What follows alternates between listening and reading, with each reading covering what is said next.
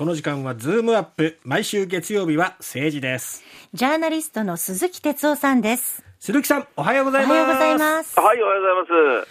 えー、広島サミットが昨日閉幕しましたね。はい。鈴木さんはどのようにご覧になりましたか？そうですね、あの広島でやった、まあ、意義というか、意味というかですね、えー、えー、それを世界に向けて発信したあみたいな、やっぱりこう、見方もあるんですけど、はい、私は実はじゃあ、果たして本当に広島でやった意味がどこまであったのかなっていうのはちょ、ちょっと懐疑的な私は印象を持ってますね。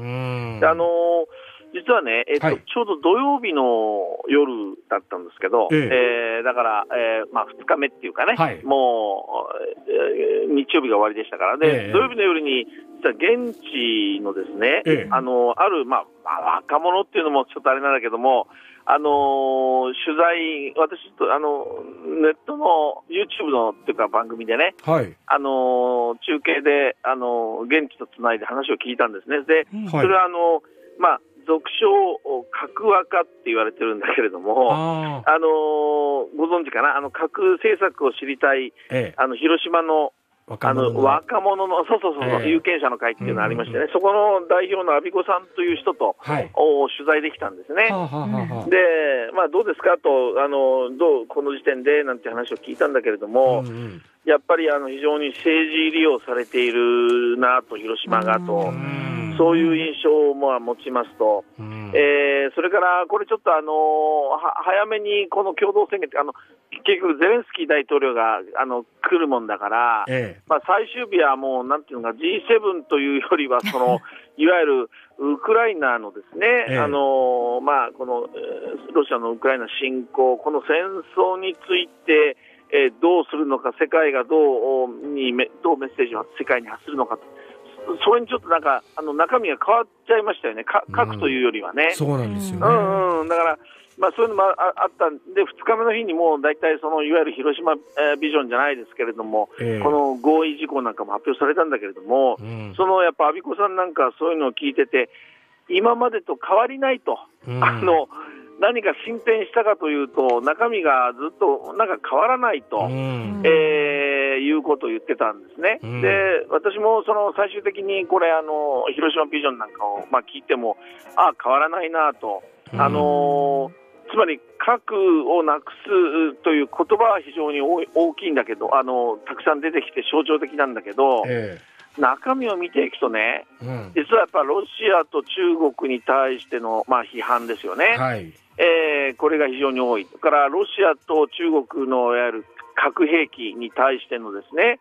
注文が多いと、うん、えー、いやいや、ちょっと待てよと、G7 も核保有国があるわけでね、えー、えー、ここについてはなんか公表していこうとかですね、うん、えー、言うけれども、いやいや、あのー、一方で、このいわゆる核の抑止力というものもこう認める、ね、それを認めながらという、うん。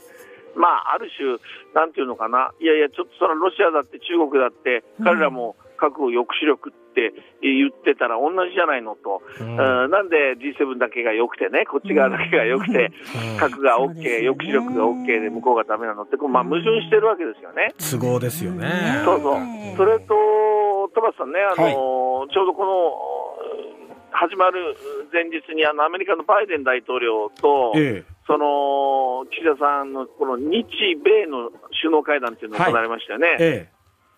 ここでは何が話し合われたかというと、うん、アメリカのその核の傘、日本はまあアメリカの核に守られてる、ね、まあ、わけですよね。はい、で、この核の傘を含むそのいわゆる拡大抑止っていう、つまり核兵器によってその抑止力を発揮していこうという、これ、北朝鮮とかそういうのを見据えた上でですね、ええ、これはこれからもやっていこうって話してるわけですよ。うん。一方で世界に向けて核廃絶ということをメッセージをからかに出しておいて、いやいや、あの抑止力は一方でその日米間では認めると、どうですか、矛盾というか、もう結局なんだ、中途半端だよねと。そうですよね。うん。だからもっとね、これ、あの被爆団体の代表の方もちょっと僕、電話で話できたんだけど、はい、とにかくね、その例えばそこまで言うんだったら、そのうんまあ、ある種の具体的な数値目標みたいなものね、例えば何年までにそのいわゆるう核兵器をこれだけにしていくとかですね、うん。その G7 側のいわゆるそのいわゆる核を持っている人たち全部に対してね、中国、うん。ロシアだけじゃなくてね、うん。えー世界に向けて、それが広島の立場なんじゃないのかなと。そうですね。広島だからそれが要するに、まあ、身内にも言える、つまり G7 サイドにも言えるし、うんそれからロシアと中国にもちろん言えるし、うん核なくそうということを具体的にもっとね、うん言う言うべきだったんじゃないの、それが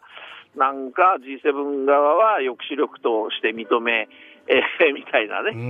えーで、やっぱり今までと同じ、例えばあの核廃廃絶とか禁止条約っていうのがありましてね、はい。あの日本はそれあの、批准してないんですよね。そうですね。うん、だからそういう側に連携、そういう側と連携して、本当にその核というものと戦っていくっていうかね、その、廃絶目指す、そういう、そのなんていうかな、積極性も具体性もなかったなってことを言ってましたね。だから、うん。まあ、岸田さんは昨日あのかまあ、会見でね、その終わった後に、うんこれは歴史に残るみたいな、ある種自画自賛をしていたけれども、え歴史に残るかどうかっていうのは、これからにかかってるわけでね、今はまだこの時点では歴史にも残らないわけですよ。これから本当に、じゃあ、本気でその G7 サイドも、まあ、日本の核の傘も含めてですよ、アメリカの核の傘ね、えこういうものを徹底的にやっていくのかどうかって、これから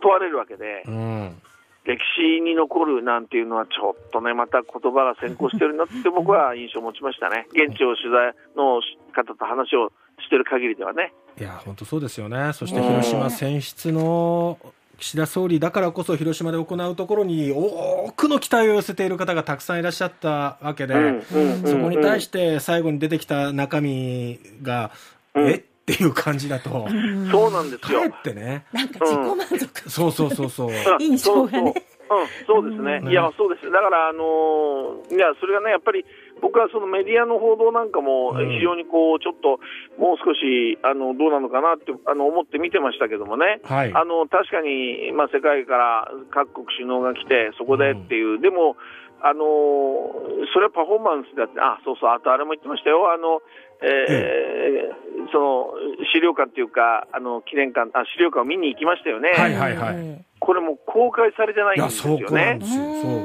う。うん、これはね、角若のあの阿比子さんなんかも言ってたけどね、え一体ななぜその公開しないのかなと、うん。つまりうん首脳たちに見せるんであればね、何を見てね、え、え。で何を感じたかっていうのは、これは逆に言うと、オープンにししてこそ意味があるわけでそうね、ですよね。でも行きました、あの映像もありません。あの、そのコメントもありません、これ、何なんですかね？というようなこと言ってうん。言ってたけど、こういうところからもそのいいわゆるなんていうの本気度が見えないっていうのかな、見えないです岸田さんのね。えうん。うん。だから、やっぱりここは冷静にね、僕はあの見て、あの、ええ。う上滑り感のようなものがね、やっぱあるのでね、うんあのいや、よかったよかったって話ですかねと、具体的になんか進んだのかっていう、これ、しっかりやっぱり、ちょっと大祭りのようなものが終わった、この段階でしっかり検証しないとダメだと思いますね。本当そうですね。はいうんうんいや、わかりました。鈴木さんありがとうございましたありがとう。ございましたはい、どうも。ジャーナリストの鈴木哲夫さんでした。